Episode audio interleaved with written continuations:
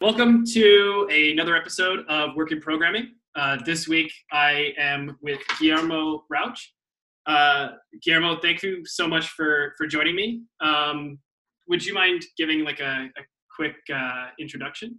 Sure. Um, I'm the CEO and co-founder of Vercel, and I'm the co-creator of Next.js, which is our open source framework uh, for building and deploying uh, Jamstack websites and applications.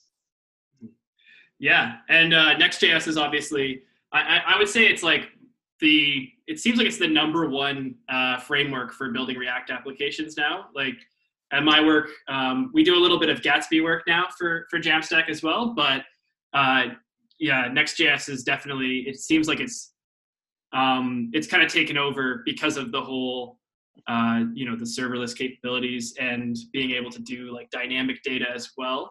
Um, so yeah, uh, you know the the React space is obviously uh, as a whole growing really really fast. Mm-hmm. Um, we've been lucky to you know really have been one of the first frameworks that was strongly opinionated on this idea of frameworks should you know give you all these basics like routing built in css mm-hmm. built in data fetching built in um, another interesting thing that we did that i think has helped a lot is like multiple pages built in you know like funny enough like mm. the very own create react app which kind of came out at the at about the same time that we're about to get Next.js out, mm-hmm. with the substantial difference that we had already been dog fooding Next.js for a year by the mm-hmm. time we we um, we put it out. Um, so even Create React App had this idea of like, oh, it's a single page and that's yeah. it, right? And like we had this need of like, funny enough, I always tell the stories like, well, we had this need of two pages, you know, like, and and the and the example is we had our terms of service and, and literally this is how our startup you know started you know like we had three pages homepage uh, enter your email to be notified of what we're going to be working on mm-hmm. um, and then we had the privacy policy and the terms of services so, you know we're taking in user data uh, we have to have it mm-hmm. and even though it's just an email right and um, yeah. uh, and i was like wow the, all this information all these static pages are now yeah. going into the bundle that Webpack is outputting. Mm-hmm. And when Create React App came out, imagine that you're working on a thing, right? And like you see the very authors of this React component that is so, uh, you know, that's so important to you and to your creation, and you see mm-hmm. them put out a quote unquote competitor to your idea. Mm-hmm. Well, you'd you'd probably be at the very least, you know, a little shocked, worried. It's, oh, it's, it's yeah. I wasted all this, you know, I wasted this entire year working on this. But for us, it was the opposite. It was like, oh wow, you know, they're putting it out, and we actually disagree strongly on this, this, and that. And mm-hmm. we thought we already lived through this. Uh, we already tried to have, you know, that bootstrapping mechanism that it was featuring at the time. Oh, we already tried and discarded that, and and not because it's bad, but like, oh, we, you know, kept working on our product and so on mm-hmm. and iterating with the framework and we found that you know oh you can do more and you can do more and you can do more um, so what we did is at that point i told uh, one of my co-founders now yuki it's like hey like um, let's just take this stuff that we've been using internally and and productize it mm-hmm. and that's how next.js was born and you know it was featuring all these ideas that really resonated with people that were um, working on you know products that needed these things to be built in and like they didn't want to go shopping for options like mm-hmm. they didn't mm-hmm. want to shop for a router they want to shop for a css solution and so on and so forth yeah and uh, yeah you know the, i think that's kind of been our, our advantage is we got obsessed with this idea of like react should power the entirety of the product and website mm-hmm. that we're creating um, and and we kind of like you know had a little bit of head start and then we had some strong opinions and it's worked out really well so far yeah yeah it's, it's amazing that like it's kind of funny that like it's really funny that you you launched right around the same time as create react app um yeah. like i remember because like so like to me like one of the the most amazing things about react when it came out was that you know it wasn't like one of these frameworks that forced you to totally do everything their way and you could kind of pick and choose your favorite technologies for each thing totally. but then it's exactly like you're saying it's it's the the the first like week to two weeks of any project is like picking your framework totally. and setting it up and reassembling the same pieces over and over again and also it fit react at the time fit the narrative of the time right like mm-hmm. facebook was also going through their own incremental adoption of the technology uh, uh, you know, I was sharing this with my team the other day. Like, it's interesting to think that you know, no technology gets a free pass. It always has to be evaluated, you know, marketed, presented uh, pros and cons. And at the time, React was going through that process, right? Like, of course, they already had sufficient buy-in that they were motivated to open source it mm-hmm. because you know they have high standards and they wanted to promote a tool that they liked um, but it was still going through that process of like, how far can this React thing go? You, you know?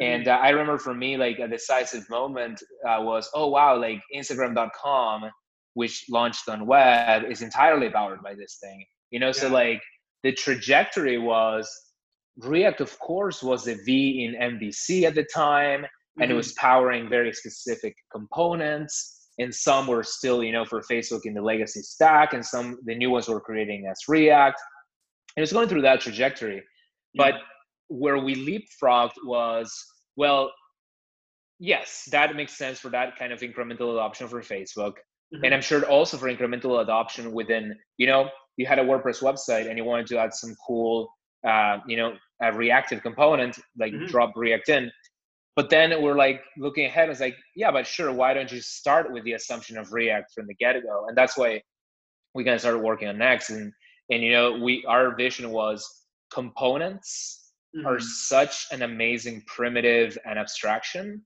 that you know it doesn't matter what you're building you probably want to build it with react right like you, mm-hmm. i remember uh, one of my um, kind of like popular tweets at the time was like it seems to me that we haven't gotten heard about the end of React, nor even the beginning of React yet, because there's so many more places where this component abstraction would, will make a lot of sense, right? And mm-hmm. and that kind of predated React VR existing, Ink, which is a project for using React from the command line. Like there's so many places that you can put it because fundamentally it was a leapfrog in the programming model yeah. and that's what i think makes it so strong because the component is just you know how people think you know I, have also said you know react is the lego for adults mm-hmm. and uh, and you know like it is good to think of the of the of the world that way you know we've seen the co-evolution of react with with design systems they've mm-hmm. kind of gone hand in hand uh, with with the ability to like do the work once and then componentize it and then distribute it mm-hmm. um, when hooks first came out i got really excited because i could i, I kind of for me that was the moment where I, I foresaw that well now we can componentize data and, mm. and, functionality in a way that we couldn't before right? Like mixins mm. failed. Um, you know copying and pasting onto a component class prototype doesn't quite do it. Mm. so how do you you know get a hook for data fetching or a hook that encapsulates a behavior like subscribing to a certain event? Um, you know and that that to me was like another really really massive win for React like oh another like lego bricks for behavior and the yeah. other day even like you know i found uh, this interesting um, company that provides a gateway for uh, blockchain and they were distributing their api as uh, react hooks. So like it was that kind of confirmation for like wow like think about 10 years ago you were presenting your new idea to the world and your hello world could have been you know curl and here's the api and that was certainly true for companies like stripe now you're you're presenting some like cool like data binding or, or data solution or api layer and whatever mm-hmm. and the abstraction has been risen so now you can you you can talk about oh here's my hook that does mm-hmm. this thing you know, like if Firebase came out today, it would be selling you on here's the hook, right? right. Versus trying data changes. Right. And then yeah, I guess uh, at that point, you could kind of connect to any API and totally. it looks almost exactly the same. I mean, you just get your yeah. data back, and you totally. might have some broadcast events or another totally. handler. And, what I like about hooks too is that they almost look like um, imperative data fetching code, like A equals get B, mm-hmm. and then use it immediately. But that hook is reentrant. So actually, it's not even a one-off, you know, function call. It's a function mm-hmm. call that then gets re-executed in the future if the data changed. So now we're approaching the time where like React has actually completed a vision and implementation that live up to their name, right? Like now React truly is more reactive in a way, uh, which which is fascinating. Yeah, it's it's really interesting how it's kind of evolved over time because yeah, I remember like when it came out with mixins, um, everything was kind of just implied. So you add a mixin and you just get some sort of behavior and you kind of guess as to where it came from. Totally. And, like, what is this going to do? It, it, merges this mixin, and what are the consequences of that? Mm-hmm. And then it's almost taken like the complete opposite approach. Now it's gone, it went from that to life cycles on a class. And then now it's like screw life cycles. We've got a, we're going to subscribe to some data and we're just going to render out whenever it changes. Yeah. And, yeah. And, and, and there's a story of like React really like evolving so fast based on very interesting product requirements mm-hmm. that Facebook had and other and a lot of other people from the community had that it almost feels like React is moving faster than the language can keep up, right? Like mm-hmm. if you think about hooks, well, you know, hooks are doing exactly what's necessary for that abstraction, and yet the language in some ways fights against it. And there's like now, you know, rules of hooks. So mm-hmm. React in its own has always been so product centric and so like let's create cool things centric that you know first of all JSX was not part of the language. Mm-hmm. It got added in. Now hooks, well, they're just function calls. Yeah. But you know, they they bend the language in this way or another way. Suspense is the same. Like it throws promises. Who does that, right? Hmm. And all these things come from like, well, we it turns out that people don't like to see pages flickering in 20 different ways and see 100 spinners. And in fact, by the way, the spinners also take up resources, and so do the skeletons. Like, why not coalesce all this, you know, async IO? Mm-hmm. And mm-hmm. and then they were like, okay, well, like, how do we do this? Oh, like, um, uh, you a second on the front row. Oh, raise your hand. Oh, throw a promise. Okay, let's do that. You know what I mean? Like, it's more like uh, it's a very interesting product focused um, um, idea and ideation. Mm-hmm. Uh, and I, I've always been a, a, really big fan of that. And honestly, I think that's what keeps React so interesting and relevant to people. Yeah. Um, and as well as Next.js, like today uh, we're wrapping up a release, uh, and I'm gonna, I'm gonna, share it because like I, I think by this time the podcast will be out, um, which we're incorporating React Refresh. Um, okay. And to my knowledge, this is the first framework that outside of Facebook, because Facebook has it internally, um, it, uh, it's uh, React's ability to do hot module replacement in basically real time as you edit your code. Mm. But also it retains a state. So you can use it to, you know, refresh code while working on complex flows, okay. you know, multi-stage forms, um, you know, all kinds of client-side state, navigation, uh, animation. And and one of the things, you know, like this is an invention mm-hmm. that is now possible after React aligned all these ducks of you know hooks and how do we manage the state and you know um, how do we manage uh, components now oh now this becomes possible. Making the developer experience so good that you know your edits feel like they're reflecting in real time. So in some ways you know this is what keeps react um, so relevant is that it's been a few years now and and still you know we're working on on just cutting edge capabilities both for developers and users. Mm-hmm. yeah it's interesting like I, I, I it's it's almost like every time i i talk to somebody new i learn something new about about react um, absolutely. Yeah it's it's amazing. Like there's just so many uh new developments all coming at the same time. Uh yeah one of the uh, oh sorry. Yeah. Uh, one of the uh, the questions that someone from my work actually wanted me to bring up uh, was kind of around the uh, Next.js, um, the move towards having uh, static pages, um, mm-hmm. and kind of uh, they're they're curious about like, well, like what's the intent? Like, what's the what's the long term goal for Next? Is it is it kind of moving into all of those spaces, or is it going to kind of stick with uh, dynamic data? I guess the the static data gives it a, static pages kind of gives it a great uh, competition against uh, Gatsby in a way, I guess. So. Yeah, uh, the our take on it is um, there there are two types of pages that you build. Mm-hmm. Um, one type of page that fits the model of eventual consistency, mm-hmm. meaning that when you make a read, it's okay to be slightly behind if you're going to get performance and availability benefits. I don't want to get too much into like distributed systems nerdom, but mm. basically this is the result that um, Amazon and many other you know uh, pioneers in large scale distributed systems came to the conclusion of. Mm. Um, and this model of you can be slightly behind fits ex- fits a number of domains extremely well, like mm-hmm. marketing pages, e-commerce, uh, blogs, and so on and so forth. In a way, to me, static is an optimization. Mm. Um, if if if a page can be made static, it should be made static because now we can make copies of that page throughout the world mm-hmm. more efficiently. I recently wrote a blog post in which I call this a static hoisting. It means mm-hmm. if Next.js know what parts of your project, what pages are static, we can put them by your visitor ahead of time. So I don't right. think anyone in the world would want to miss out on an optimization like this, which is just fantastic.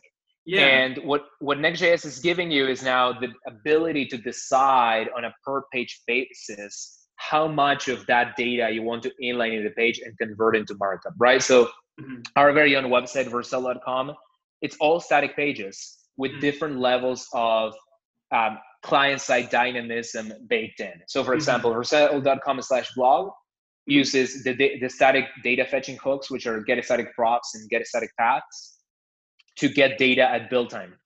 Mm-hmm. Now, Next.js is already going uh, in the territory of incremental static site generation. Yeah. So we already expose the hooks for you to add more pages later on and also revalidate pages that already exist, which is quite mm-hmm. fascinating because if your data changes, uh, yeah. again, like the edge already has the previous version, so everything is fine mm-hmm. until it receives until the new one has been created correctly right right and that provides also uh, uh, that's why i make always the distinction between performance and availability well mm-hmm. certainly if you can make a page static and push it to the edge it's going to be closer to the user and the edge is not going to have to travel to origin to retrieve the page mm-hmm. no one would agree considering the speed of light that that's not a performance benefit yeah. but in terms of availability it's also benefit because of that eventual consistency trade-off that I just mentioned, right? Like, mm. let's say that at this very given time, I update the stock of a product and I say, well, it's now out of stock, mm. right?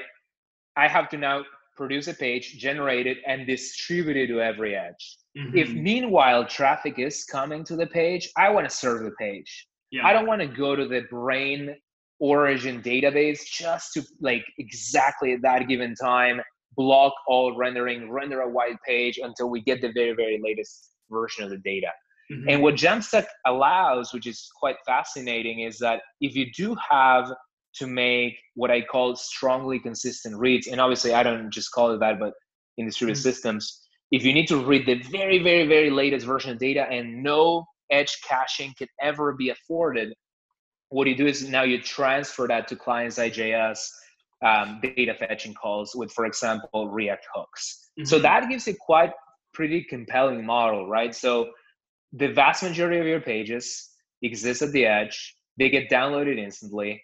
Mm-hmm. And then you can also uh, attach to them magical JS code that can, you know, do more uh, register events and so on and, and, and that kind of completes this vision of like what i call react at the edge right like mm. most of the markup can already be pre-generated and then react can kick in on the client side to do the last mile uh, sort of improvements on the page mm-hmm. and now you, uh, yeah. sorry just a quick um, so the when you're uh, rendering so let's say you want some static data but you want to refresh it Um, how do you prevent, say, the blog from from rendering and then flickering and then loading completely new data? Um, oh, we always we always render a consistent version of the page, right? So like mm-hmm. if we don't have the JS and the HTML of that page yet, we render the previous version, right? So right. Um, when it, when I speak of revalidating a page, I mean both things. So um, one thing that we're working on right now that is pretty exciting is we're going to let uh, CMS providers or any or any developer that has any data fetching system mm-hmm. to uh, basically identify which pages are linked because they're both representing the same uh, let's call it datum so let's say that you have you know your blog index and a certain blog page that both have uh, are rendering both the same blog post right mm-hmm. we're going to let you and, and this will probably be abstracted away with um, with data fetching utilities in the future but we're going to basically let you push both pages at once or none so that you can avoid um, basically parts of your website being revalidated by other parts not being revalidated. Mm. Interesting. And then I guess you so if you if you don't get both of them, then you would render out the old version Correct. of both. Correct. And, and this this is very and, and again the, the trade-off there can also be uh, left up to the developer. This is very similar to how CDNs work that expose what's called surrogate keys, mm. where different parts of the cache can be invalidated by issuing an invalidation against that key. But what we found is, you know, front-end developers don't want to think about in terms of like, oh, there's a CDN and there's caching headers, and there's this and that. Mm-hmm. It's much simpler to think about, well, I'm doing data fetching for this page. And uh, as a result, it's almost like I'm subscribed to any data uh, piece of this page is changing and then mm-hmm. being able to revalidate those pages later on. So right now, Next.js already has support, and we put out an RFC that we have uh, some great comments from the community uh, for what we call background revalidation, which means when you visit a page, it's always served from cache, and then in the background we check if that page has changed. So interesting. What what this does for a lot of people, and we have lots of production customers using it, is it allows them to basically you know adopt jamstack for very very large scale websites today mm-hmm. right they don't have to wait for you know cms's to expose uh, webhooks and like all this uh, code to be written and so on so mm-hmm. we, we've had uh, we use that also at, uh, for vercel.com it's been really great uh, so basically you you arrive to a static page and then in the background it's like oh um, let's try to generate it again we only do it at most once, which means it's very very cheap on the on the back end. Mm. Uh, and then if that um, page generation yields different HTML, we update the edge.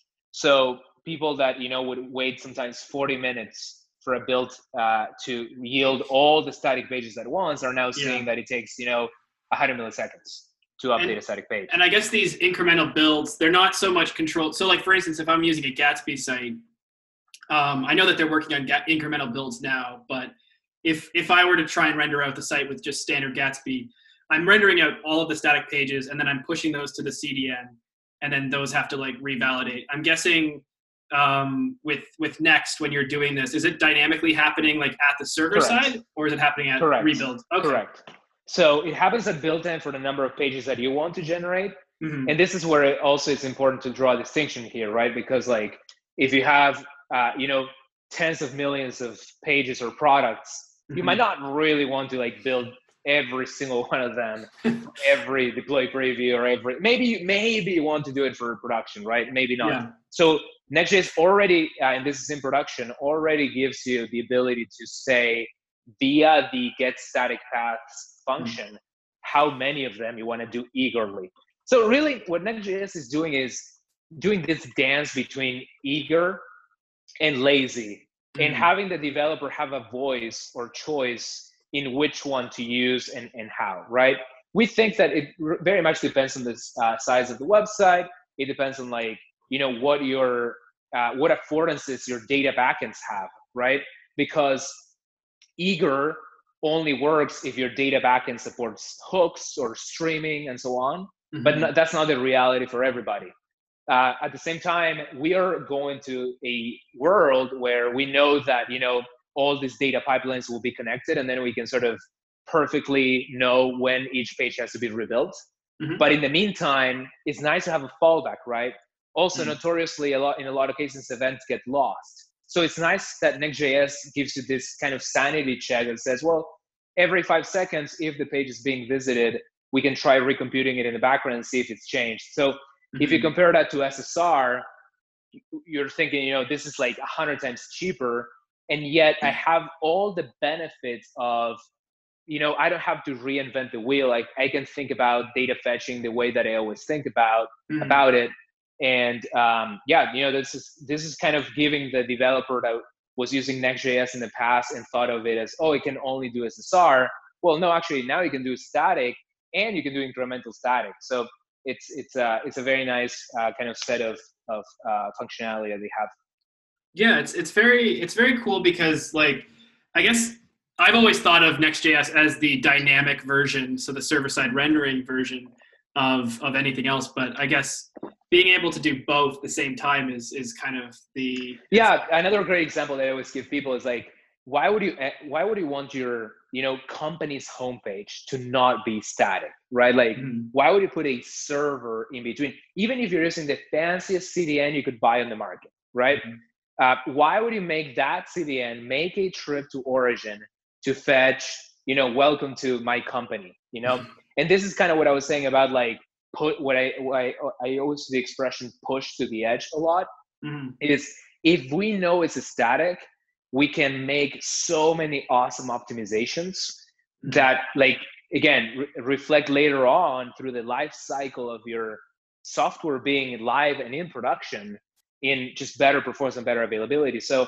i think it's a it's a it's kind of this like as i mentioned nature of the universe of there's different types of data there's different types of pages. So what really played to our advantage was again that multi-page system right so mm-hmm. Next.js can now say, oh, this page may has no data requirements whatsoever. So when you run next build, we just spit out HTML for that page. Mm. Then you can say, well, this other page needs data to be in line with build time. So when you run next build, we get the data and then we spit out HTML. And now when you use a uh, hosting provider like Vercel, Vercel doesn't have to consider that Next.js is like inside a black box. Mm-hmm. It can take these outputs and place them ahead of time where they belong and where it's most beneficial for, for your visitors. Mm. And would you say that Vercel is heavily optimized towards Next.js? Or because I noticed that it does, I mean, it hosts like Gatsby, and I, I actually have a Gatsby site um, that I'm working on that's currently hosted on Vercel, and it seems to work very yeah, well. I, I find Next.js to be uh, and I'm biased obviously, but I find mm-hmm. Next.js to be a pioneering framework in a lot of ways. Mm-hmm. Uh, it's it's giving people features that are quite innovative. But my my thing has always been like I want to make sure that other frameworks can benefit from those, right? Mm-hmm. So we're actually working with the Nuxt team right now, and I, I you know, uh, obviously I haven't contributed that much, but every once in a while, you know, I tell them, oh, we're doing this, we're doing that. Oh, you have a functions API coming, that's really cool, et cetera, et cetera and uh, and you know i love that because these ideas are more of you can think of them as low level ideas right we're mm-hmm. talking about producing html right and, and yeah. putting ne- putting it next to the visitor does it really matter what framework is doing that i don't think i, I think that over long periods of time it doesn't we want to mm-hmm. be ready for that future we want nextjs to continue to sort of be pioneering and give customers all this really innovative options and optimizations. Uh, mm-hmm. But you know, I could see a future where uh, once once things become more stable with regards to like you know what are what are the fe- what is the feature set that defines a modern framework you know mm-hmm. next.js is a feature set that right now is being implemented by Nuxt. They don't quite have it yet. Once things are more, you're, you're going to see that like all frameworks sort of catch up at one point, right? And they're all going to offer you pretty much the same things. Uh, hmm. even um, React, if you look at the React repo today, they're they're adding first class data fetching functions to React itself, right? So like mm-hmm. things will become more normalized over time, and um, we want Vercel to sort of be this pioneering edge network that mm-hmm. is ready for this new breed of, frankly, I call it Jamstack frameworks mm-hmm. because the distinction to be made between you know an old school framework whose output was a process that lives inside a container mm-hmm. well to me what defines a jamstack framework is that now the output is html js and functions and mm-hmm. those can be very very much optimized for edge delivery and and that's kind of the big kind of wave that we're going to see like we're, we're going to see new frameworks come in like redwood blitz and like all these newcomers that are uh, exploiting these new categories of optimizations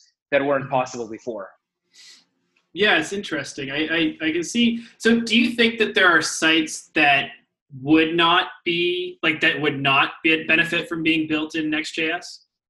I always, you know, I always turn the question around to people because I'm like, why? Like I said earlier, like why wouldn't your, you know, company's homepage to be a static page that is globally replicated mm-hmm. rather than you know your static page living inside a container, living inside a process, like being streamed from that process in time, and then remembering to like set the cache control correctly. Mm-hmm. And so mm-hmm. yeah, even S3 acts as that as server that CloudFront connects to, right? So even mm-hmm. though S3 is highly available, you know, there are very interesting optimizations that can be made in terms of your bucket existing in multiple places of the world, right?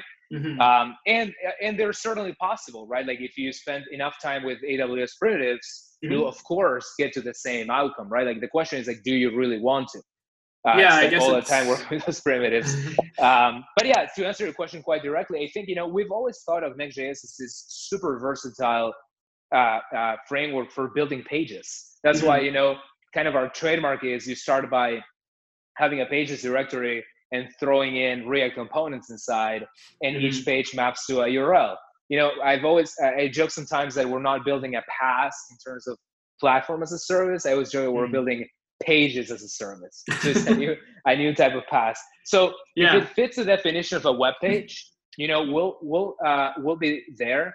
As mm-hmm. I mentioned earlier, I think components and React just fit the fit my personal mental model of the world and how to mm-hmm. you know combine things and uh, make things reusable and so on mm-hmm. it's kind of like uh, uh, just the building blocks of modern software. So that's why we work on next.js we enjoy using it every day and and you know we highly recommend it. Cool yeah.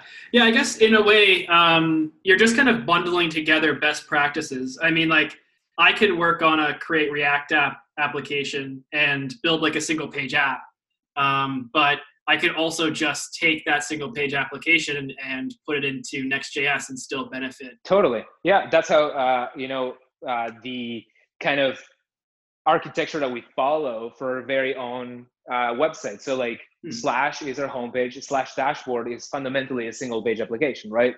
Mm-hmm. And what's allowed, what that's allowed us to do is that we have the now, now it's coming back in, in vogue we have a monolith, quote unquote, right? And I always say quote unquote because the build process breaks down that monolith into these independently optimizable outputs, right? Mm-hmm. So it's the opposite of a monolith. It's, su- it's a super mega distributed globe worldwide edge network mega not monolith. But okay, you start uh, working for Vercel tomorrow.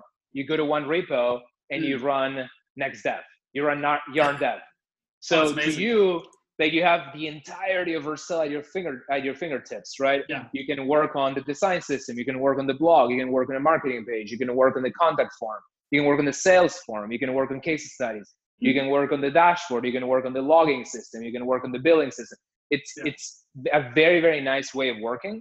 Yep. And my my take there is when you have a, a customer of your own business or even of your own blog mm-hmm. they go to company.com and they don't care that you know you the architect decided that well this system is create react app and this other system is this and this other system is that.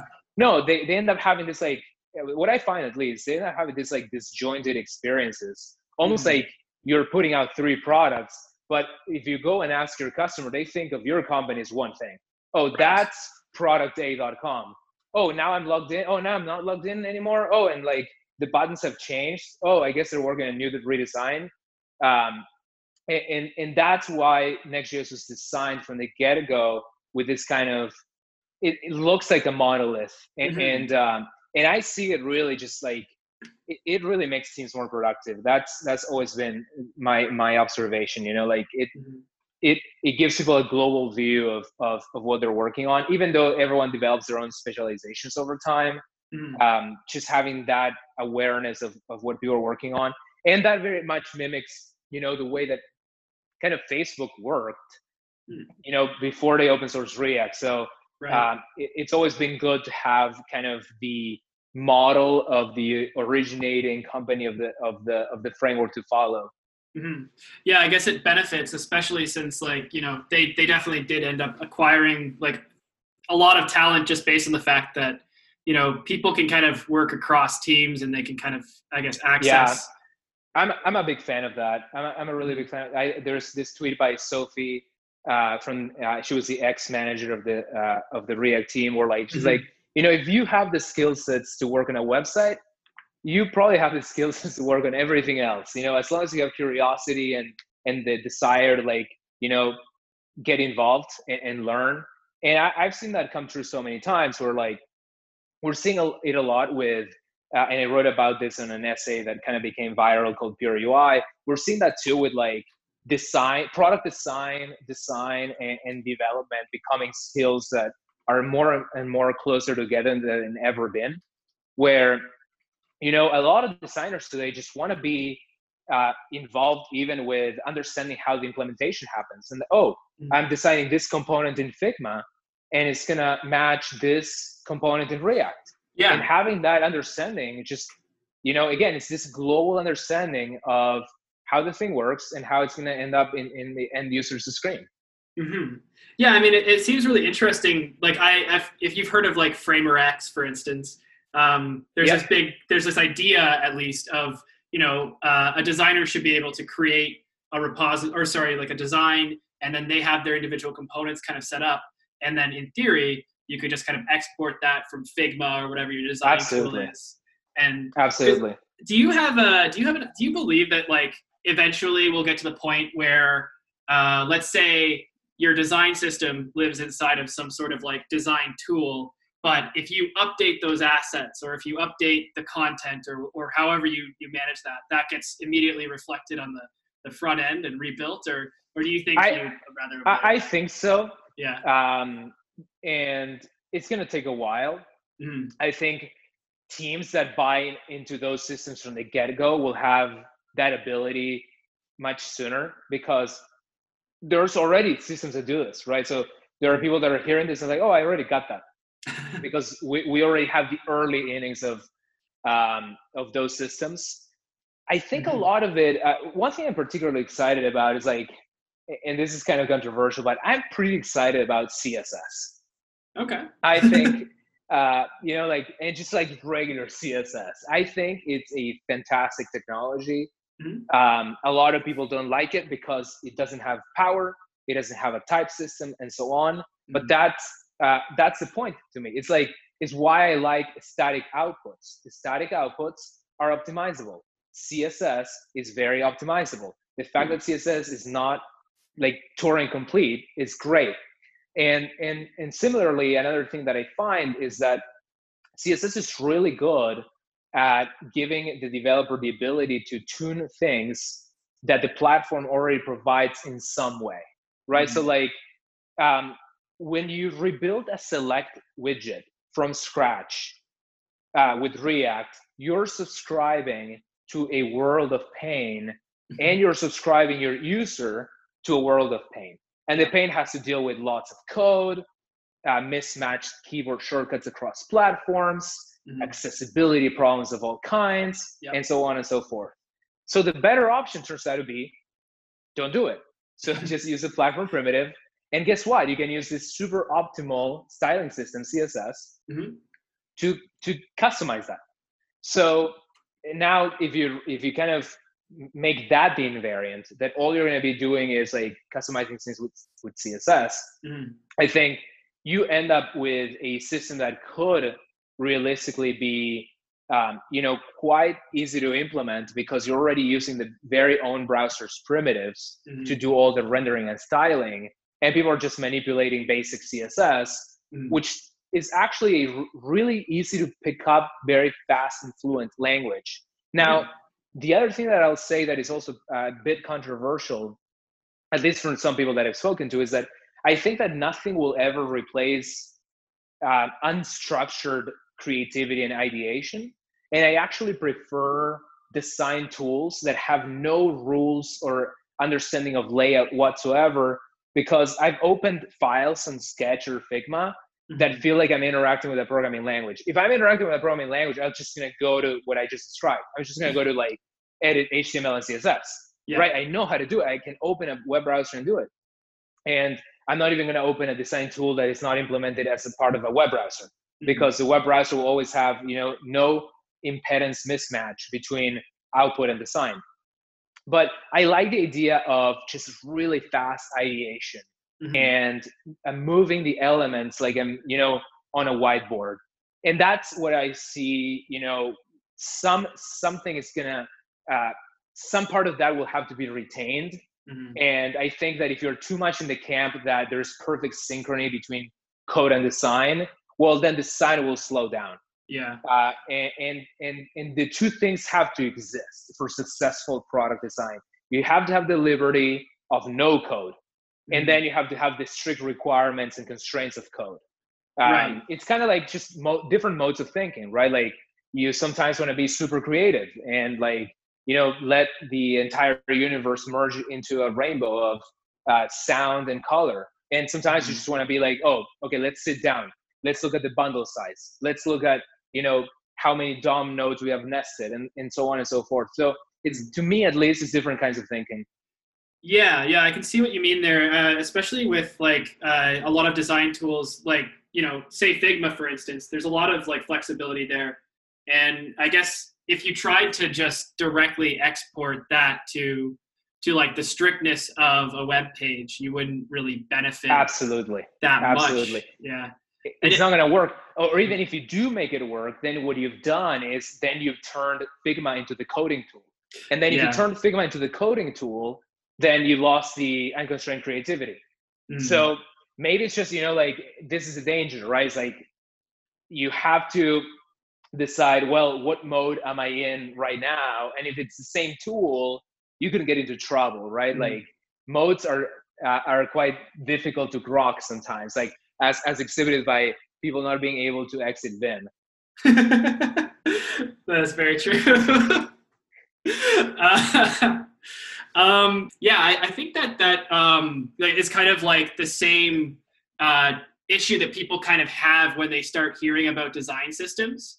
Like, I, I have a few friends that are designers for, like, say, a bank or um, like a tele like a telecom community co- company, and um, you know they had this idea that like okay you know obviously they're going to bring in design systems because everyone wants to be able to uh, normalize across all of their platforms and all of their sites and keep everything consistent mm-hmm. um, but the immediate assumption is like that's going to limit creativity um, because all of a sudden yep, yep. designers are forced to fit in with a system and and kind of stick with it um, but i've also heard the opposite from you know design managers yeah. who are running these teams and they're saying you know we have a design system we can do pretty much anything we want and we're almost certain that it's going to work out um, so it's it's yeah. kind of like uh, it's yeah. super tricky right like um, you have to find the balance between how you know fast you can move with the existing primitives but also moving fast with primitives that don't exist and so that ends up being a matter of like retaining that freedom to constantly revisit assumptions, right? And not make these processes too rigid.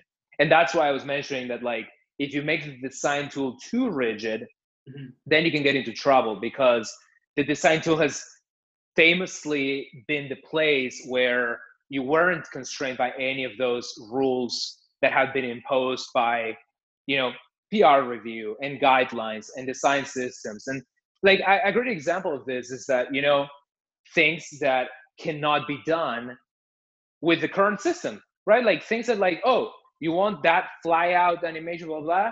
Like if you just always, your starting point is the constraints of the code of the existing system, then nothing is possible.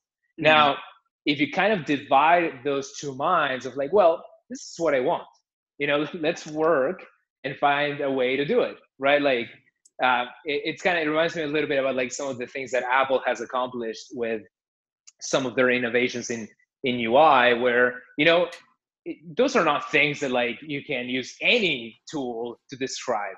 You know, like the the new cursor thing on the iPad, like you know, mm-hmm. it's just I could imagine even a conversation happen. We're like, oh, what if we just make it like smoosh and squish like this, and like you know, you don't even have the words to explain it. And and that's the thing. It's like I I do think that sometimes uh, you want to have that kind of liberty uh, to to kind of push the boundaries. On the other hand, you know, like uh, I always recommend design systems to people because when you're giving the developer too much, uh, or you're giving yourself even too much freedom to always re-implement, then you know you end up with inconsistent design or like really bad accessibility issues um, that you know like and this is a little bit of my concern too where like companies always starting from nothing to implement their design system because they kind of learn painfully about these unknowns right mm-hmm. that that others have like implemented into their design systems after years and years of years of iteration for mm-hmm. me a big one there is like keyboard navigation and so on where like you know you, people just forget it and then you use a native component that comes with html and it has all these awesome built-in primitives you know that mm-hmm. the operating system manages so you know it kind of goes also into the into the problem that has you know become a big thing for everybody in the in the web community which is the amount of code that we ship to users right mm-hmm. so when you implement very heavyweight design systems, you're now shipping a lot of code to your user, right? Yeah. I was reading this fascinating tweet and a study today of how you can't even take caches for granted because in a lot of cases the network is faster than the cache. Like people think, well, I'll ship, you know, a three megabyte design system. It'll be cached. You know, we'll do monthly releases anyways. We'll just send the immutable cache headers. Well, acquiring that design system JS file and CSS file mm. from disk can actually be pretty slow. Uh, maybe because of the capabilities of uh, disk I/O bandwidth on the device. Maybe because it, uh, there's a lot of pressure on the disk because you're you know booting up another application concurrently. Maybe you have an HDD instead of an uh, SDD. Hmm. So you know what I've learned so far is that the only way to be safe is to not ship too much JavaScript. you know what I mean? Like that's like what the best products end up doing. Yeah. Um, and and certainly it doesn't fit every category of application. We're just talking about Figma. Figma, mm. surprisingly to a lot of uh, people in the audience, only ships a it ships a two megabyte WASM file, and a I think it was like a one like last time I looked at it, a one megabyte or maybe less JS file. It doesn't sound like a lot, right? Like you would think like yeah. I think the sketch binder is like 60 megabytes or something. Yeah. Uh, it's an an incredible feat to for it to be that slow. And and sure, if that doesn't load in 100 milliseconds, well, that's expected, right? And if if the you know withdrawal of that asset from disk takes a little bit longer, that's also okay. We're you know we're launching a design app now. When you do the same for CNN.com, that's where things start getting complicated, right? Because like, hey, like I'm just trying to browse the news. I don't need to load Figma right inside. Yeah. But that's kind of like the duality of the web today, right? It's so powerful. Unconstrained creativity, unconstrained everything. The other day, I, I saw another great tweet of uh, one of the DevRels at Google for WebAssembly that uh, said, um, the memory limits of WebAssembly, heap size, I believe, has been lifted to four gigabytes. And that was like a new announcement. Like, and it's like, oh, and he was kind of like being uh, depre- self-deprecating a little bit, but funny. Oh, a new way of making Chrome use up all my memory, right? Just like load WebAssembly, load a web, at one kilobyte WebAssembly binary that you allocates four gigabytes of heap. There you go. You know, like you you've used up all the available memory. Uh, but that this is the thing, and, and from with Next.js, we are very conscious of this, and mm-hmm. and we're making lots of interesting uh, evolutions in this space of like how to ship very little JS. Mm-hmm. Um, we already have a Node.js not not Node.js, but a Node.js uh, mode that you can enable on a per page basis. Okay. Uh, but I'm particularly excited. Um, I was actually speaking with uh, Tim Neutkens about this today. I'm really excited about bridging the gap of low JS. this kind of term that I prefer, low JS. You know, right. don't throw uh, the baby out with the bathwater. Don't throw out JS entirely. There are ways that it can be used very strategically for the kinds of pages that are not Figma, right? Mm-hmm. So if you're adding a little bit of scripting to one of those uh, uh, marketing pages or blogs or whatever, you don't have to, you know, ship lots and lots of JS. And then we can start being more mindful about making recommendations to people as well, right? Like, hey, like this is not the type of page that should have more than n kilobytes of JavaScript. Mm-hmm. And you know that kind of guidance ends up helping a lot because what we've found and Google has found many times is um, you know you accidentally ship Lodash.js in its entirety. You abs- you accidentally ship moment.js in its entirety. You accidentally ship a copy of Figma in in uh, in your page in its entirety as, a, as an accident. You know, like that's kind of the the the the problem with the web today that we're trying to you know help solve. Yeah, it's definitely an issue with uh, like when you're when you start bundling together a lot of different libraries, and then uh, especially if you don't have like at least early on, like it's it, it's not trivial to set up code splitting yourself. Um, totally. And which, that was also going back to the genesis of Next. That was the big idea behind like, you know, the pages directory. Pages directory defines all your entry points. They become code splitting entry points. And now if I'm going to the privacy policy, I'm only going to, you know, that bundle only contains the privacy policy. It doesn't accidentally ship in your commons chunk of, yeah. or, or, or on your homepage, right? So yeah. we're we're headed in a very interesting trajectory, right? Because a lot of people have always resisted the idea. Like, let's talk a little bit outside of the React world. A mm-hmm. lot of mm-hmm. people have always resisted the idea of even using a bundler, right? Like, you know, if I just use HTML, if I you add a link tag to a CSS file, mm-hmm. and maybe do some stuff with jQuery, that actually will be a pretty fast page to the mm-hmm. dismay of a lot of you know uh, you know people that want to make JS the us included the uh, main character of the story. Like mm-hmm. the reality is that if if those were the constraints of your system, there's almost no way of making things um, um, slow, right? Because mm-hmm. you got static HTML, static CSS, and then the JS that you write is pretty well compressed and whatever. But yeah. what's happened, if you look at it from a market dynamics perspective, is the demand has gone in the direction of more and more dynamic and rich client side experiences, mm-hmm. more real time data, right? Like no one builds or outputs a page today that is not enhanced with JavaScript on the client side in some way. Mm-hmm. So w- the trajectory that we're headed is because we have a compiler, we can now kind of end up with that result that you would have hand rolled otherwise, right? Like, and even better because we can output some HTML that you couldn't output by hand, right?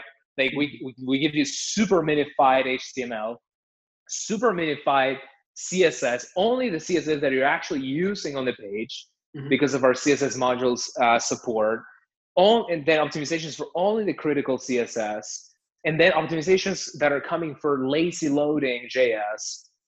Um, uh, as you uh, scroll through the viewport. We already have prefetching as you scroll through the viewport, meaning that will load the rest of the ap- application. But then we can also give you this like basically different routes of scripting throughout the page that will be lazy loaded. Hmm. And then at that point, you don't even have to worry about how much JS you use because the JS only gets loaded just in time. So hmm. imagine that you build a uh, blog where you know you have lots and lots of content and then your footer has a very expensive script right mm-hmm. like you're rendering like let's go back to that Moment JS. i accidentally included moment.js example let's yeah. say that you're using Moment JS to render uh, the year uh, copyright 2020 uh, for whatever reason you're, you're using moment.js uh, mm-hmm. to render that Uh, maybe to your maybe because you wanted to render the year adjusted to the user's time zone, so that it, during the New Year's Eve, some people get 2019, some people get 2020.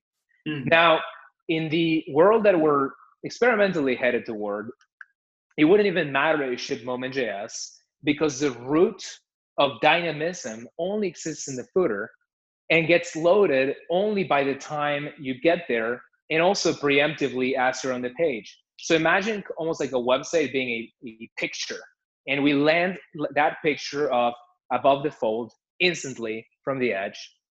You begin scrolling, and then we start prefetching other parts of the application, not just of that very page, but also the dynamic entry points of that very page itself. So what you hmm. end up with is a system that almost can never be slow. That's kind of what our goal is uh, with this optimizations. Like how you know limiting the developer doesn't always end up being a, a effective strategy because you've probably seen uh, I believe it was Addy Osmani from Google that contributed the coloring of the Webpack bundles when you run Webpack build. Mm-hmm. And you know when we look at the data of the broad web, we don't see that you know that really really you know stop developers from shipping. Oh, like the bundle is yellow. I, I'm gonna take another look. So really, what we've been been investing in is like what are automatic ways that we can make uh, you know the reduction on the js is necessary to be loaded um, just an automatic optimization and it's mm-hmm. not so much on like pushing back to the developer and punishing them for you know working on a feature or writing code mm-hmm.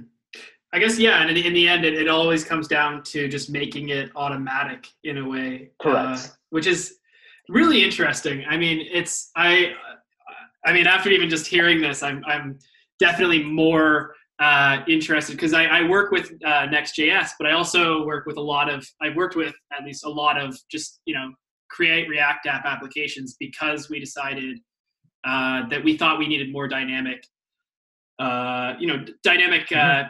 Data coming in. Uh, we wanted to maintain data between pages, but I mean, at the end of the day, I guess Next.js kind of handles that or allows you to handle that as much as you want. But yeah, some people choose create React App because they wanted to use Redux, mm-hmm. and uh, the idea of a global store doesn't bode well or go well with a system that tries to optimize for isolation of the pieces in some way, right? Mm-hmm. Uh, but what we did that uh, kind of, I mean, this is kind of like constraints are the mother of invention we wanted to retain very, very speedy page navigations on the Vercel dashboard. Mm-hmm. And instead, what we did, instead of trying to think of a global anything, the word global in some ways also gives me, always gives me pause, right? because I don't want, uh, you know, a developer is working on page number 152 to have to keep global requirements on their head. Like mm-hmm. it's scary. It's like, oh, if I issue this, I have to think about what side effects it has on the rest of the system. Hmm. And that's the problem with global stores. You literally cannot slice them because then they stop being a global store of hmm. state. But yeah. the requirements, and I always think about product requirements, I never think about like technology requirements. The, the requirement for me, and, and, and a lot of users I assume that have gone with Redux was they wanted snappy transitions, to snappy interactions. In some cases, if you really study the rise of Redux, you could argue it needed the uh, you needed better dev tooling for inspecting deltas of state. So there yeah. there's a few you can trace a few kinds of like lines of demand for that technology, mm-hmm. which coalesce at some points.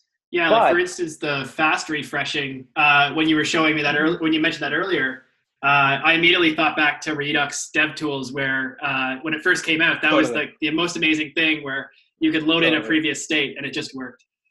Totally. Yeah. So it's always been a combination of I want some product results, mm-hmm. uh, I want some engineering constraints, and I want some developer tooling. Right. There's always been those kind of three prongs. Now, on the tooling, you know, it's always been a case that like you also want to see the evolution of your React state. So in component state, it's not just that you want to see your global store state. So I think that one is a little bit moot. Mm-hmm. On the, the the one that I always took a lot of interest in is performance, right? Like I, like everybody else, want very, very fast websites and applications. So we wanted that for our dashboard.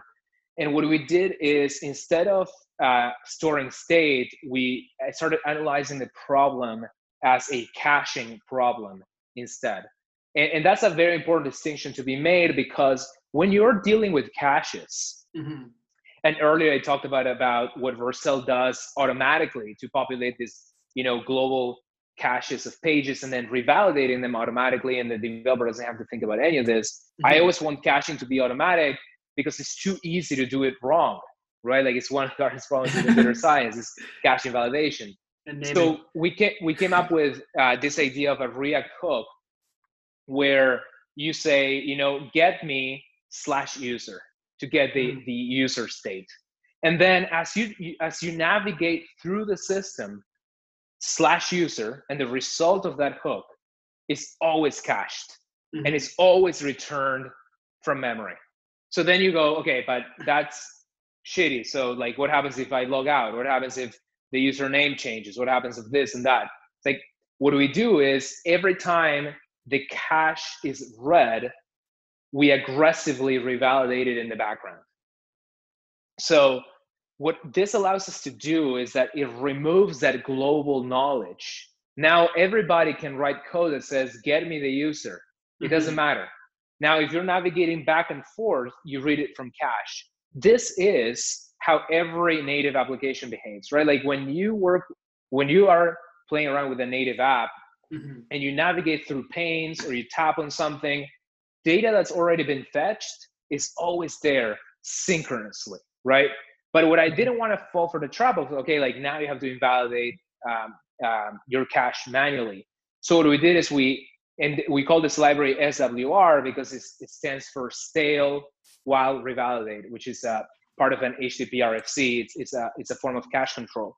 Mm-hmm. So this has worked tremendously well for us because we get we got that speedy changes throughout pages and yet and now no one uh, manages any global state and very importantly we denormalized everything. So we, we're not saying that you have to be aware of what every other page in the system is doing to that data.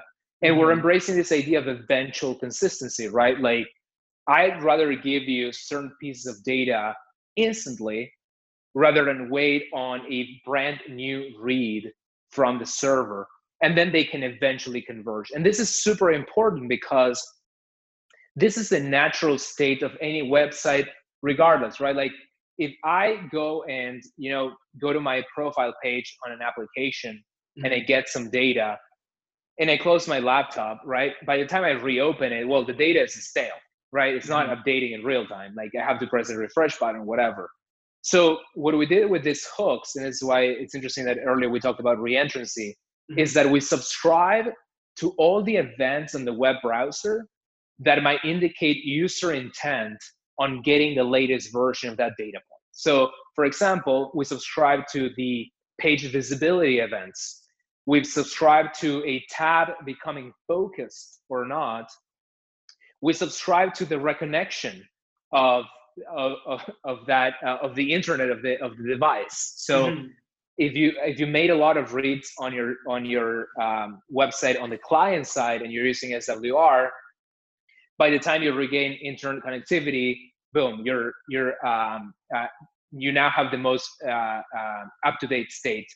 And what we're really uh, fascinated by is that not only did we have to not only did we throw away Redux, we also got a lot of the benefits that are typically associated with um, GraphQL subscriptions, for example. Mm-hmm. The idea of like keeping data up to date automatically. Um, and even, we've even gone beyond, right? Because we, like I said, we can reconciliate state very aggressively and very easily. So, for example, in that example of opening your laptop's lid two weeks later, mm-hmm. SWR always converges to the desired state.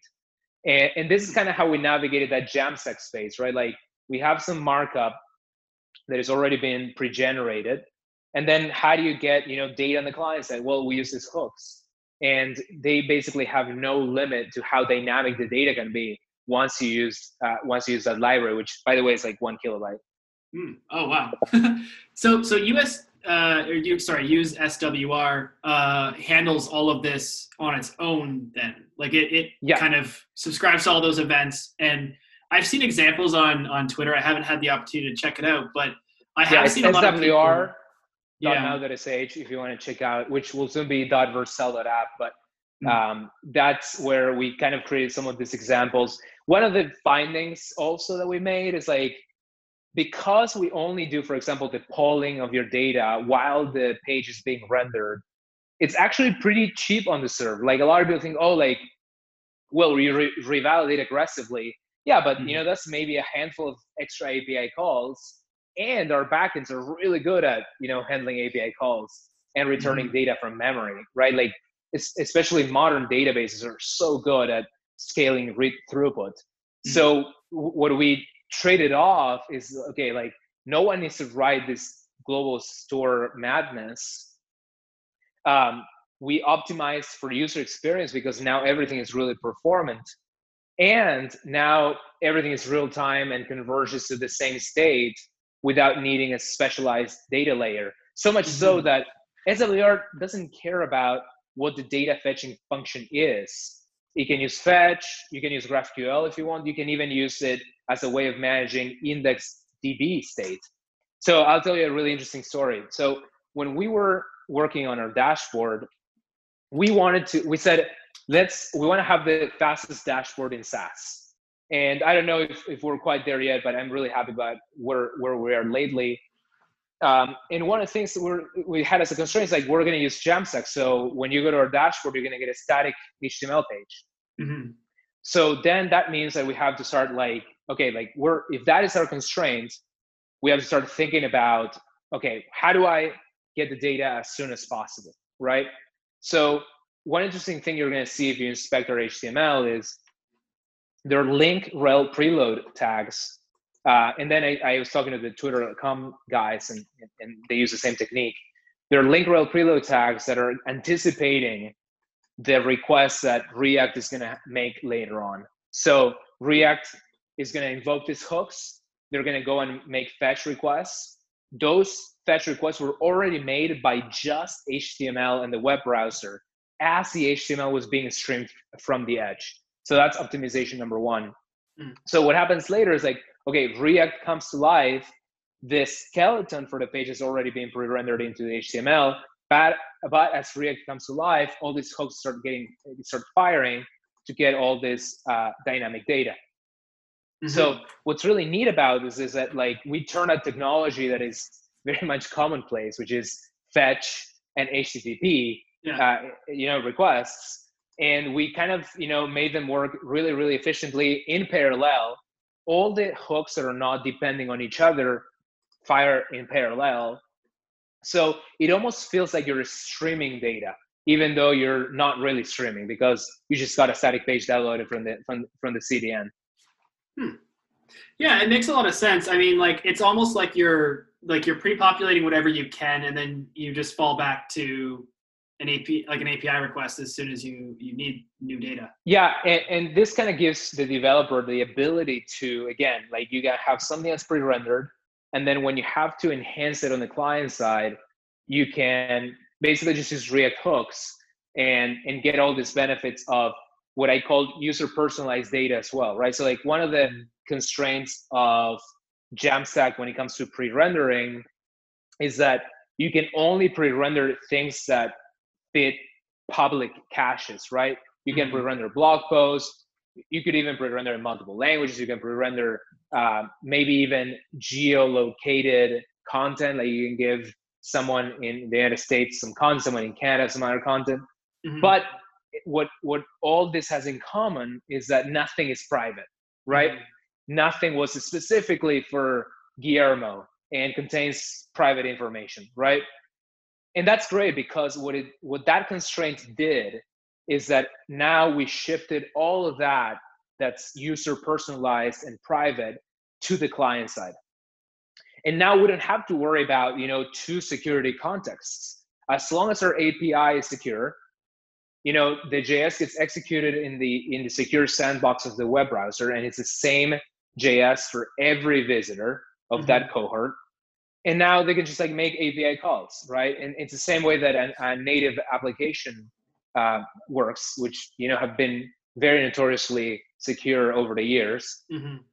and now you know with that ability to like execute that js on the client side you can add any level of personalization that you want for that specific user session so in our case for example on all our pages we render the user state whether you're logged in or not mm. And that goes for all our marketing pages and all our dashboard pages because they just execute this client side hook um, that says, get me the user information. And then we render that proactively, uh, uh, we render that later on on the client side.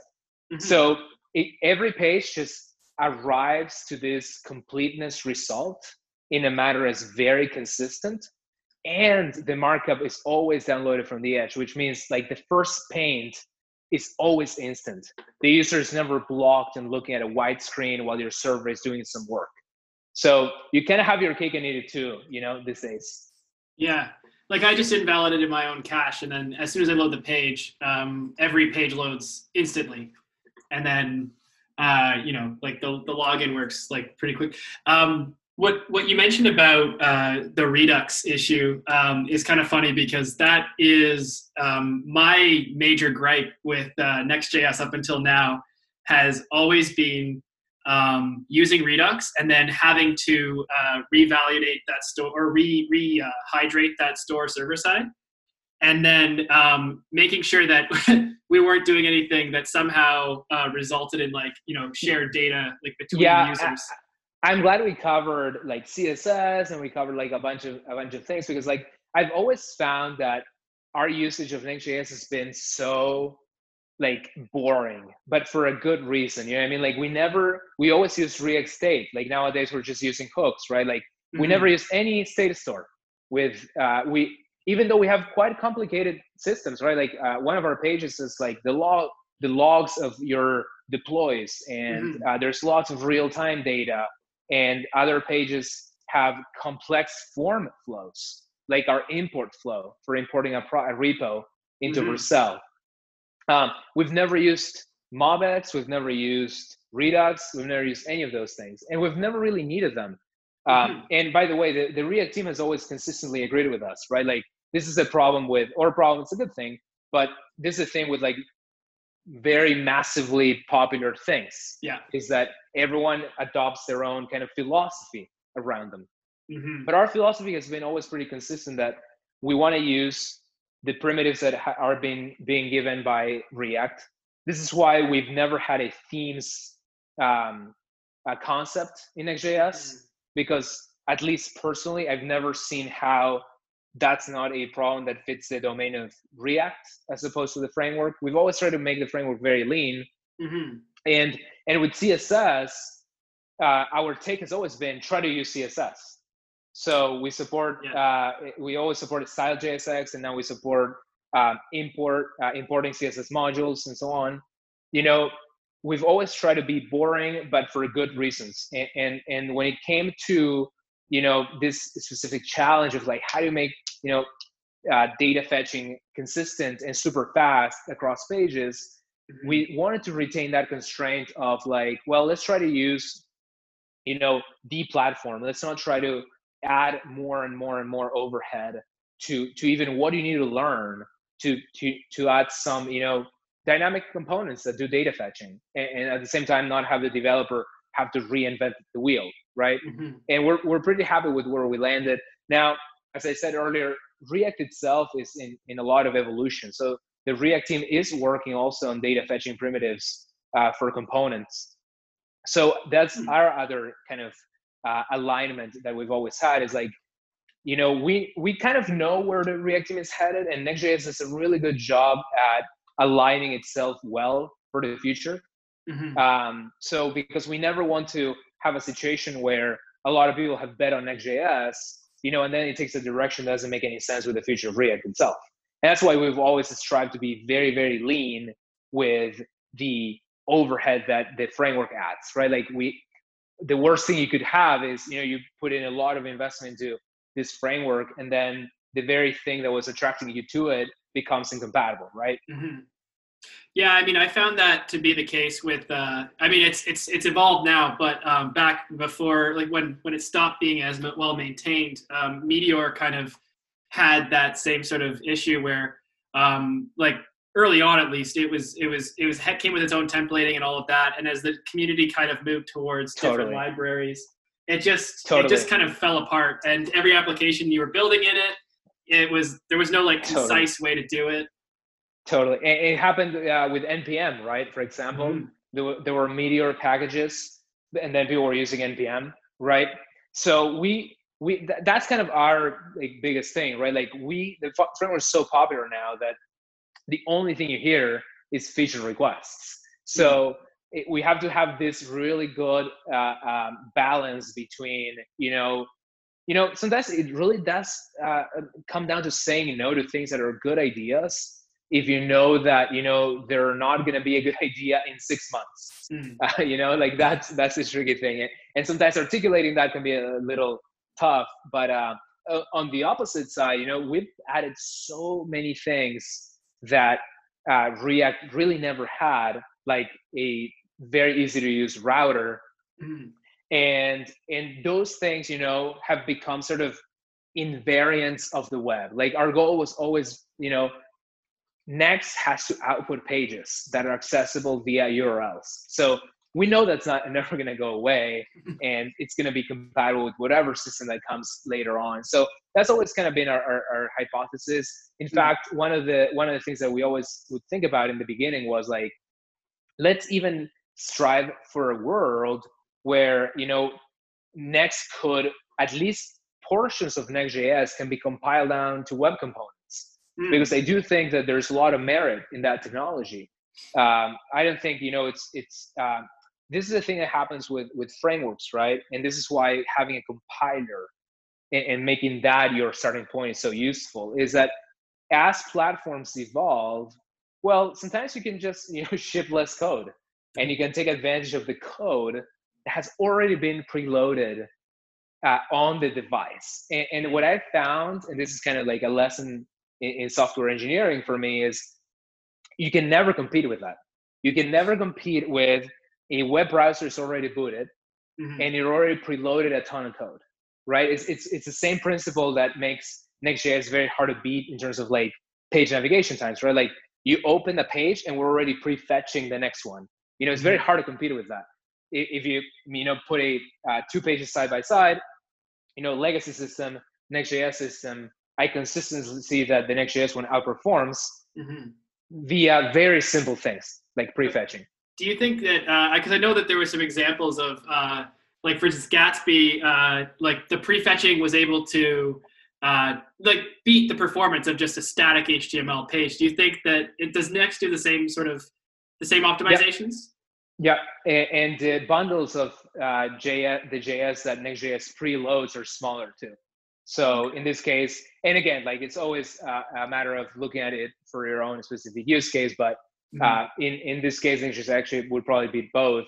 But the point is exactly what you said, right? Like uh, having this higher level uh, platforms sometimes enables these kind of optimizations that are just you know hard to compete with. Like the hand rolled web is you know not in a good shape right now. Uh, because you're not you're just not going to get these things like preloading the code but the same is true for the code that you ship to the client side, right? Like if the browser has already loaded all the code for a certain thing, and then you try to reinvent that thing with your code, well, you're just going to lose every time. Mm-hmm. You know, it's just a matter of physics. Yeah, and I see that with just... I see that with components, as I mentioned, with like, oh, you're loading all the code for you know a custom uh, select box, and then the browser already has one, and they allow you to change it with CSS. You're just not going to win um, there's that, even as I mentioned, with because caches can be slow. So caches are not no free lunch either. Mm-hmm. Um, and I see that even with fonts and mm. um, and web fonts, right? Like the browser and the operating system have a hyper mega cached version of the atlas, the texturized atlas of the system UI typeface, right? So it's very hard to compete with that, right? Like the, the freaking texture is already in the GPU and you're starting to download a unknown font from a uh, third party CDN. You know what I mean? Mm-hmm. Like it's just so hard to compete with that. Now, does everyone have to worry about this like, you know, hundreds of milliseconds? Well, I would argue for very sophisticated use cases you do, and like in, in, in, a lot of those cases, web fonts lose. But then there is also the side of creativity and like, well, web fonts uh, sometimes look freaking great, right? So like yeah. being aware of where you spend your you know performance credits is still a really good idea and but that you know that's kind of like one invariant that i've found that like always helps me to reason about these things is like well are you competing with something that's already loaded by the time you begin downloading your alternative well hmm. that's mm. always going to lose yeah i guess the moment you reach the network it kind of is in the hands of god at that point really. Yeah yeah you don't yeah. know what's going to happen. And, and and this is why i'm so you know um, um, enthusiastic about what we're doing with our edge network because as i was reading that article today uh, about how like the cache on your device can can lose to the network it brought back a lot of memories. Like we've uh, we've discussed this extensively with the facebook team about how like they've also done experiments. We did our own experiments where the network was outperforming IndexedDB like we we uh, I, I lost my train of thought earlier when I was going to share this story of like mm. w- one experiment that we did with SWR is well SWR can take any asynchronous function right? So you can say okay uh, use SWR slash user comma fetch. Mm. so what we did is like we built fetch with IndexedDB because then we can aggressively revalidate when once we read from IndexedDB and we and we ship that. So what we did is like our idea was like, okay, you're gonna come back to vercel.com slash dashboard. We're gonna have everything there. It's gonna be like a native app, like when you reopen Instagram and all the photos and all the comments and everything that you last saw were already there. Mm-hmm. And then we um, uh, added our telemetry system to this. And we uh, instrumented the crap out of it. So like we instrumented, we traced every asynchronous function call we traced time to first contentful paint and all other important metrics. And we saw that it was a regression uh, relative to just going to the network in a huge number of cases. Hmm. So that's what then led to the, the, the, alternative investigation path of like, let's try to make the network request instead as soon as possible, even by the time you know the HTML is streaming in. Um, and that just gave us kind of what we wanted that idea of like hey load you know come to the site and like get all the data in one go that almost feels like a real-time stream from the server.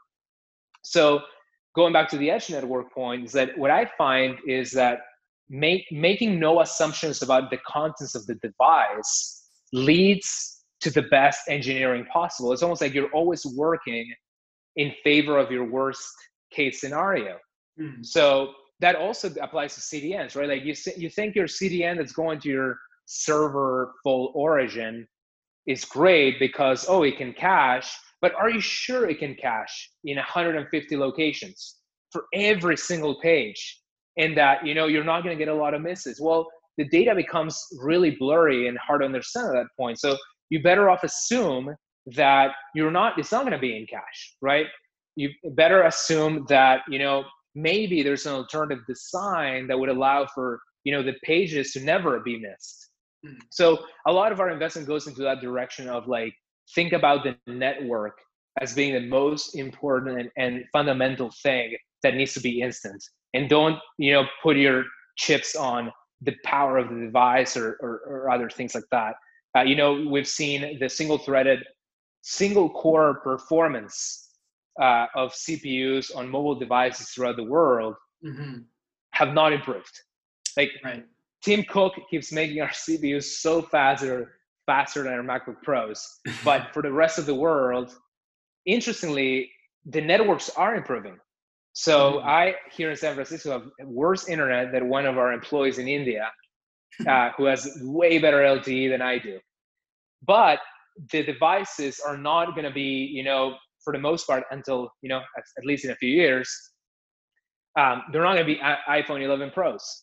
So this idea of a streaming pre-rendered content that is not even traveling to origin with you know very fast loading js that makes no assumptions whatsoever about contents of the cache is a system that will make you know the web orders of magnitude faster for you know the everyday publisher. I'm not talking about you know uh, facebook that has an mm-hmm. sre team of like thousands of people i'm talking about like making the web the, the fast web accessible to everybody that has not really happened yet and, and this is kind of what we're working on mm-hmm. yeah that makes a lot of sense because you know I, I guess like yeah like um, when we think of like so so one of the questions that i wanted to kind of uh, bring up here was um, what was your opinion on like infrastructure as code and you know because it seems like there's two camps that are kind of evolving over time right? Um, we've got the the serverless the uh, jamstack and and that sort of environment. And then we've got these other like you know devops oriented um, infrastructure as code kubernetes deployments and yeah. like being able to deploy an entire system to the cloud uh, through like a scripted environment. Um, and and I I always kind of imagine that you know uh, there there has to be like kind of like a middle ground where like you know you have like a boilerplate and it you should be able to get your environment deployed and you've you've got like a templated version or some sort of whatever for your backend system. Yeah, that's that's a good question. I always tell people like when they ask like, oh, are you thinking about uh, what do you think about infrastructure as code? I always tell them mm-hmm. like I prefer infrastructure as no code. I really think that I really think that um, you know to, to be to be truthful, like I think that the web has to learn a lot about you know the entire experience end to end from developer to recipient of mm. iOS, for example. Like the developer is working on an, an, on an app that will you know in a few weeks re- reach potentially billions of the Apple devices um, is not worried about how Apple is orchestrating the CDN infrastructure to deliver their blocks of code to the mm-hmm. end users. They just trust that Apple will do a good job and that mm-hmm. that job will get better over time. And indeed, it happens, right? Like I've noticed this with native apps over time. Like it used to take forever. Now Apple has invested a lot in their edge caching functionalities. Uh, recently, they even put out a um, project, I believe it's called edge.cache or Apple or, or cache.edge.apple, um, where they're promoting uh, for ISPs to start caching the native apps, you know, right in the neighborhoods, right where like people are, right? So that's what I think effective, you know, uh, uh, software architecture should look like. The developer is concerned on the user and on expressing their creativity.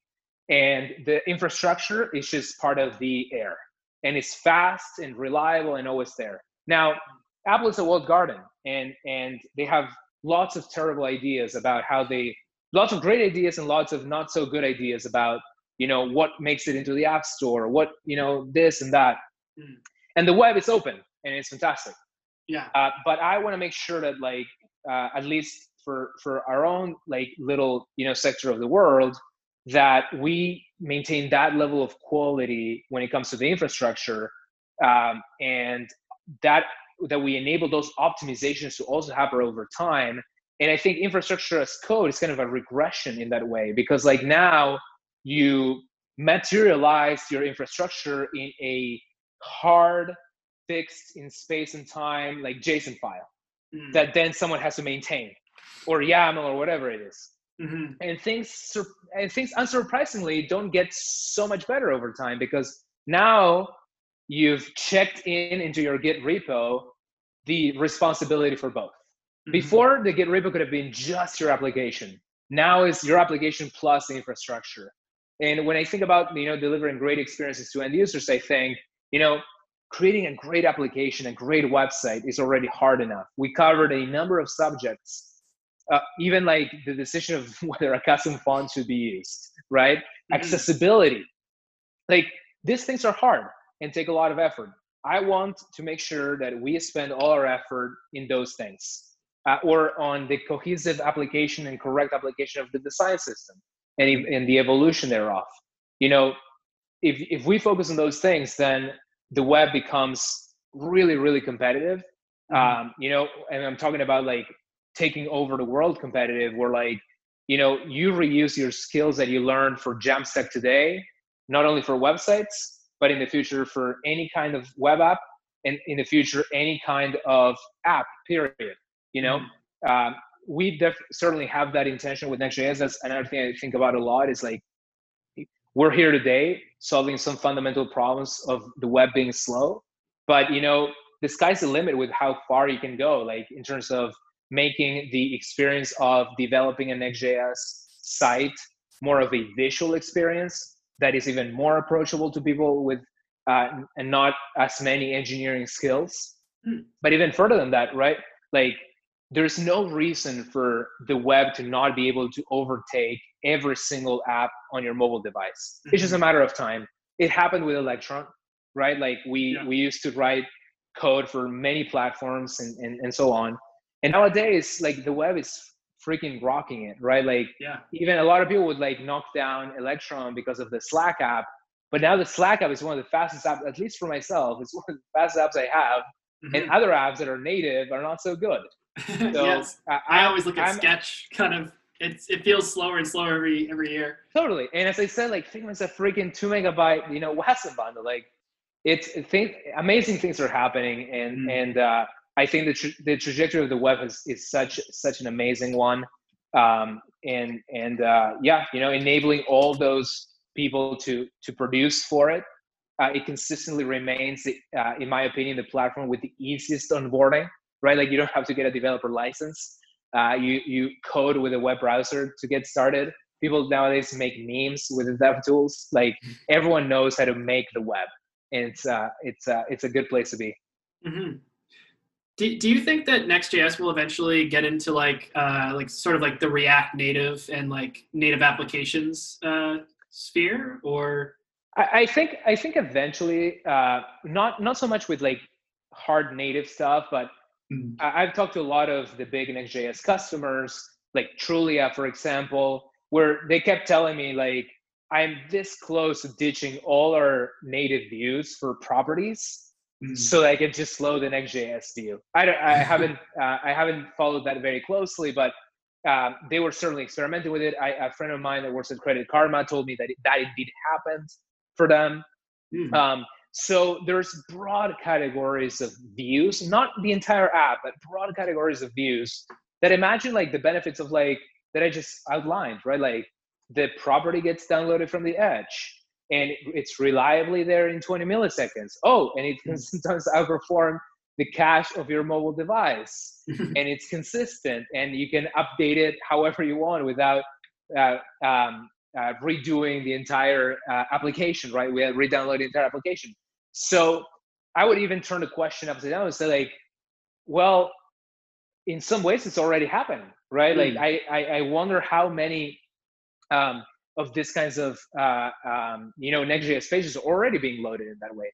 I know I know of a bunch for for large apps, and I think it's going to continue to happen. Um, and you know it should happen because there are certain things that native uh, uh, does that are again hard to compete with if you've already downloaded it's already preloaded. Mm-hmm. But the things that are in uh, and this is kind of the paradox of Jamstack, right? The property page is a great candidate in, in kind of a, a Trulia or Zillow or Realtor.com, all of which, mm-hmm. by the way, are powered by Next.js. Um, so if any of those property changes, eh, the data is obviously dynamic, but mm-hmm. you kind of want to have those be incrementally statically generated because then you get this like instant um, uh, uh, edge download and like super fast um, download times. Mm-hmm. But um, if you were to do that by going to a server, you know, in that case, like it might be hard to compete with native. Now, if we're talking about is like, hey, that page is like 20 milliseconds away, and now you have the freedom to deploy it on your own and regenerate it on your own, then you know native starts becoming less and less compelling because now you can match the performance.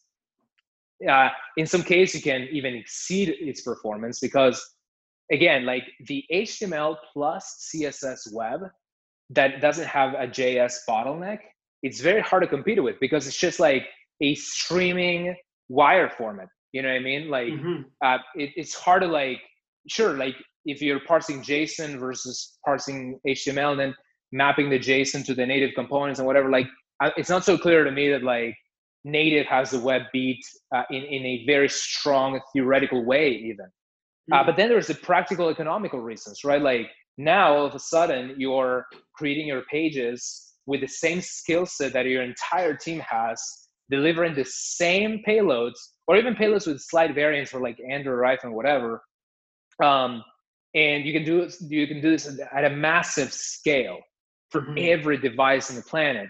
Then I think the web wins again, uh, just for pure pure economic reasons. Um, and but again, like the the the tough thing with native is you know there is this mega power law of we're all always just using facebook twitter and whatever mm-hmm.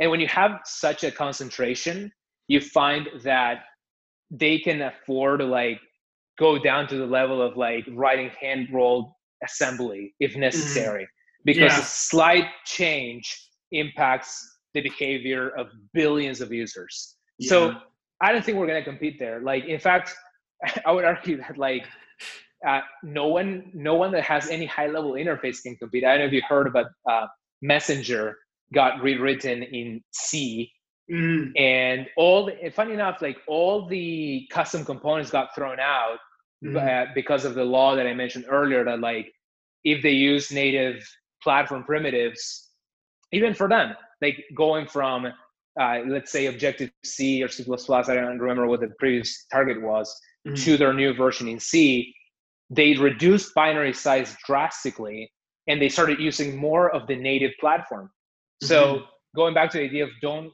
write your custom select on web, well, don't write your custom select on iOS either. right? so like that that law still holds. Uh, it's mm-hmm. a very fascinating article that that Facebook put out.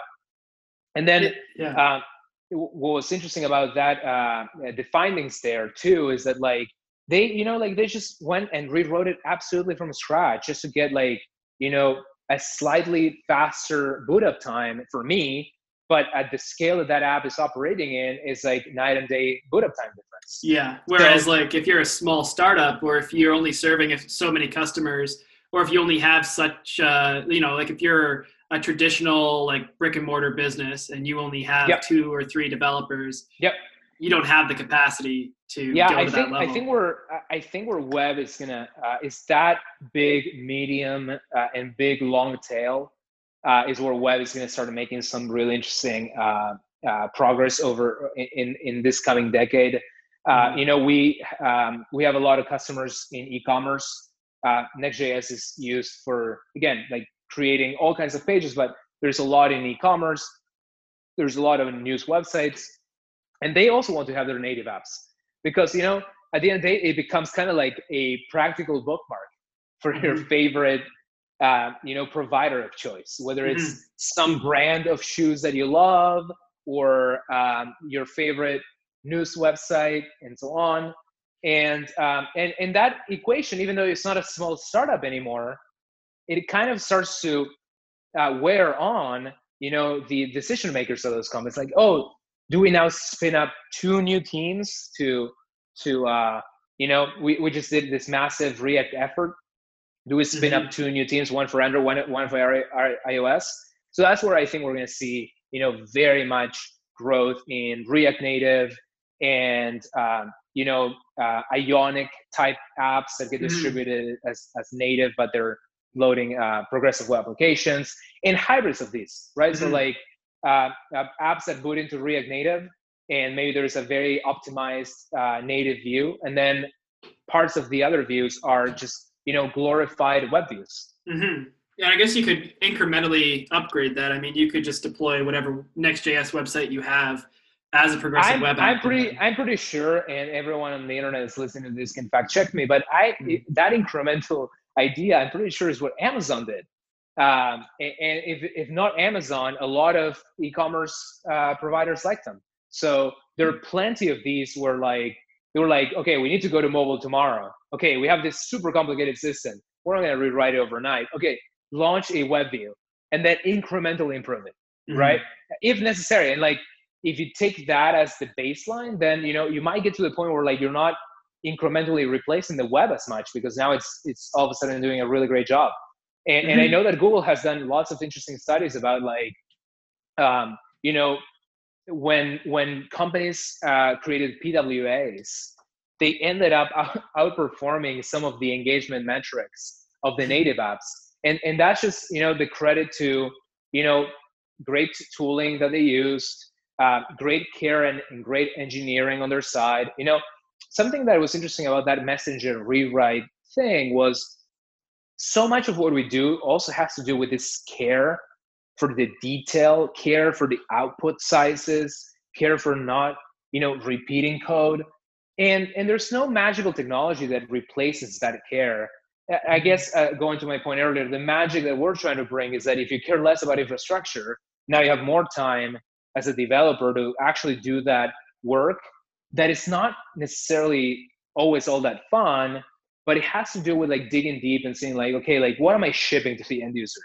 Mm-hmm. Uh, I, I, saw a great tweet the other day also by one of the uh, core contributors to Go, and he was saying, "Oh my God, the Go compiler is shipping all this nonsense into my binary."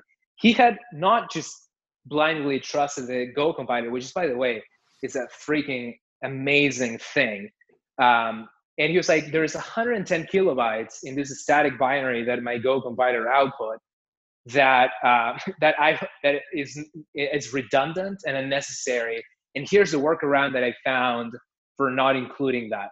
And this is kind of what I find consistently in like great engineering outcomes. Mm-hmm. There's a lot of care for the size of the output. Size, I mean, not only on the output size of like, oh, how big is the JS, size mm-hmm. in terms of memory usage, size in terms of, you know, or, or the, the, the length of all the important metrics, I want to call out too that uh, the Chrome team did a, did a great job with uh, an announcement that they made this week that they called the Web Vitals. Uh, and they really um, came up with an, a very constrained and simple system of three metrics.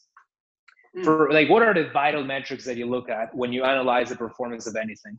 Uh, and and yeah, like you know, like like paying close attention to those vitals mm-hmm. is is kind of the the right thing to do. And and you know, there's plenty of optimizations that we're constantly making to the framework, but you know, uh, having the affordance of of getting that time to measure uh, the the key metrics of your product is always the right investment to make, and it doesn't really matter what what platform you're using. And like I said, this is kind of why uh, infrastructure to me, like the more the more we can re- reduce that burden from from companies and, and teams is, uh, you know, I always think if we succeed people are you know creating better products they're creating mm-hmm. better websites and and that's why we we analyze all these metrics at a, at a grand scale right? Like from nextjs 1 to nextjs 10 we'll, we're going to publish this soon but it's pretty amazing how much faster we've made the web. Even from nextjs 8 to nextjs 9 some of the biggest retailers that we serve you know became like 40% faster. And, and the metrics are well understood right? Like if you're faster like you're you convert better you sell better so it's really nice to be operating at a scale now where like we continue to ideate all this you know optimizations and so on and then people just yarn add and update their dependency and now all of a sudden they're like doing their business better. It's, it's a very motivating thing for us. Yeah it seems like the uh, it, it really does seem like the future of the web is just being able to you know update your dependencies and like kind of benefit out of the box from from those changes. And then and you know you make you might need to make some some minor modifications but i noticed like with next like the the migration path is always seems very like simple very straightforward um, which is yeah we're, we're very very very committed to uh, backwards compatibility. In fact when we added the static data fetching hooks we retained support for the uh, uh, more generic uh, get initial props data fetching hook, and mm-hmm. every path is an incremental path for everybody. So like if you want to make a page static, we tell you delete get initial props, which means signals Next.js that there's no data fetching to be done, so we can output HTML. Mm-hmm. Or we tell them, um, uh, you know, opt in to get static props, and now you can fetch uh, uh, data at build time. So mm-hmm. it's always been a, a, a lot of care for that type of experience of like, hey, like I actually did this recently and it's pretty crazy, but when I announced Next.js at uh, React Conf, I built a deck with Next.js um, kind of like my slides all built with React components. Mm-hmm. And that was like, you know, one of the, I think it was even pre 1.0, it was like Next.js 0. Point something. And I took that same code base uh, and I, I tried to run it, I think probably even this year, maybe like January of this year, and it just worked the only thing that didn't work was you know someone deleted a dependency from npm that I was using. like, but other than that, you know, like you on the next side, yeah, exactly. On the Next.js side, everything was good, and then like I think it was like some uh, transient dependency of some date library that, but you know, it, within seconds, you know, um, uh, without any code based changes, like things were uh, going really well, and and you know, it it was kind of that um, realization that it, it, feels nice that you can even go back in time and and your code is and this is kind of why also the web is so awesome right? Like mm-hmm. i'm sure that like you try to boot some old app on ios and just you know uh, unless it's recompiled or something like that it just doesn't work. And like yeah. um, with, with the web you know things can can really persist forever uh, that's certainly one of our you know intents with our deployment system right like teams can go back and and, and visit previous versions of their pages and, and sites, just like you would do with Git, Git and GitHub. Mm-hmm. Um, so that idea of preservation is also very important to us. That's amazing. I, I really, and I mean, as a developer, I, I really appreciate it because it makes my life a heck of a lot easier. um, yeah. Um, I, I realize that uh, we've got been going for quite a while here. Um, I was uh, I was curious if you if you just as like I guess the last kind of wrap up question, um, if you had any recommendations um, for people who are, are getting started, um, I guess whether in web development or in development in general. Um, I know that you got started a lot with um, open source and contributing directly, uh, which to me is is incredible. Like that's very um, daunting. Um, and I, I, was just I was curious if you had uh, recommendations for people earlier on in their career. Um, you know, they they want to really uh, dig in. They might want to be in your position some someday. You know, maintaining one of the largest frameworks in the world, um, maintaining uh, a pretty impressive uh, cloud company. Um, do you, do you have any like early on recommendations? I know that this is kind of off topic from the rest of the. No, it's it's great. I, I would say you know it also touches on what we just uh, talked about. Is this idea of like you know have a working hyperlink to something. You know, like mm-hmm. that's mm-hmm. I think one of the most important starting points. Uh, you know, put your work out there, put your products out there. Um, obviously, I always recommend to people go to nextjs.org/learn, which guides mm-hmm. you through you know creating your first blog and just a simple few pages um, but the more important idea is uh, and i'm a big big fan of the hashtag 100 days of code um, kind of hashtag that has become popular on twitter mm-hmm. where people are constantly sharing what they're working on and a lot of them what i notice i think a lot of those people are going to be great and very successful engineers and, and product builders because they're constantly sharing interesting things that they wanted to build.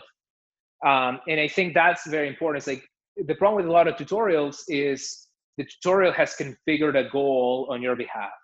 So with Next.js, we try to, you know, build something in our tutorial that most people would want. Mm-hmm. But the interesting thing after you complete that tutorial is like, oh, you know, I want to build a little widget. I want to build a little tool, a little clock, a little, you know, workout tracking app or or I want to put out uh, some statistics about COVID 19 that has become a thing lately, obviously. Like mm-hmm. something that has a user focused and product focused goal. So that then you can work backwards to the technology and then almost always you will inevitably find the solution. Obviously, some things, some goals you can figure are like too much out there and then you have to revisit them years later mm-hmm. uh, when you're ready but for the most part, what I, I've seen to be incredibly successful is like people that set out to make a shareable unit of work. This is why I'm such a big fan of the web because like you publish immediately, you're always publishing, right? Mm-hmm. Um, and but also that has some meaning, perhaps meaning that is relevant to your personal story, like some skills that you already had that you know kind of mixes well uh, with with uh, engineering, uh, some artistic endeavor. Mm-hmm. Uh, another uh, project to to follow in this in this sense is I think it was called 180 Days of Code by a um, woman named Jennifer DeWalt, okay. where every day she wanted to build a quick little widget or animation or, or whatever. Like one is like TikTok, a game, or um, uh, whatever, like uh, chess, or every day she had an idea for something simple to build. Okay. And all those are still live, and this was like years ago. Now she's a founder of a company, um, and that was became to me like, wow, that's the model. If I were to recommend to anybody that they learn to code, it's like it shows the consistency of like, hey, you have to stick with it, and it takes a lot of time. But it also has this uh, component of again share what I'm building. It's not some folder on a projects directory on your computer that gets abandoned and never saw the light of the day. Um, and starting very, very, very small. Another counterintuitive thing is like it's okay to reinvent things. Mm. So um, going back to your question about contributing to open source, it's totally fine to contribute uh, redundant, quote unquote, redundant things to open source. Like mm. you're literally cloning something that already exists and you're doing it your own way. Um, even more so than you know like contributing documentation that's also very good. I started with MooTools with some documentation changes but i always wanted you know i, I was pushing myself to how can i you know make a dent on things that are shareable and will impact a lot of people with with the code that i write. And then open source kind of became like uh, the thing that i became obsessed about. And then obviously uh, it's still the case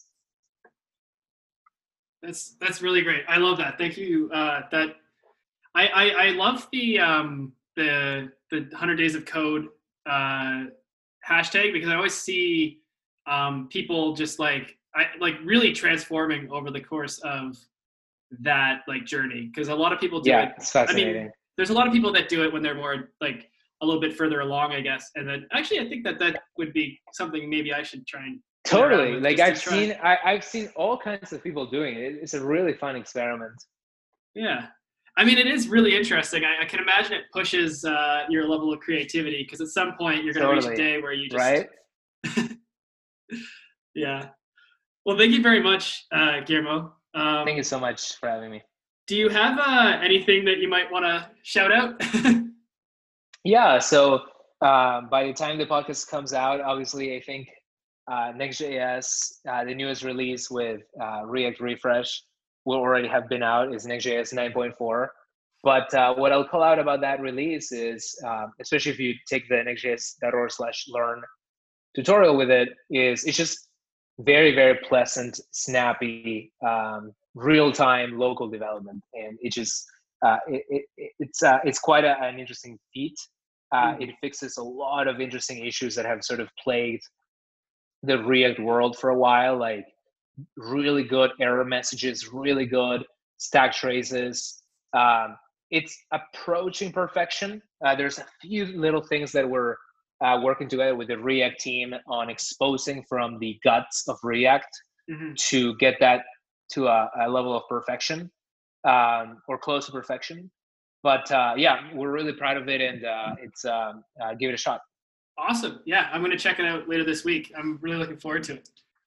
Thank you. Thank you.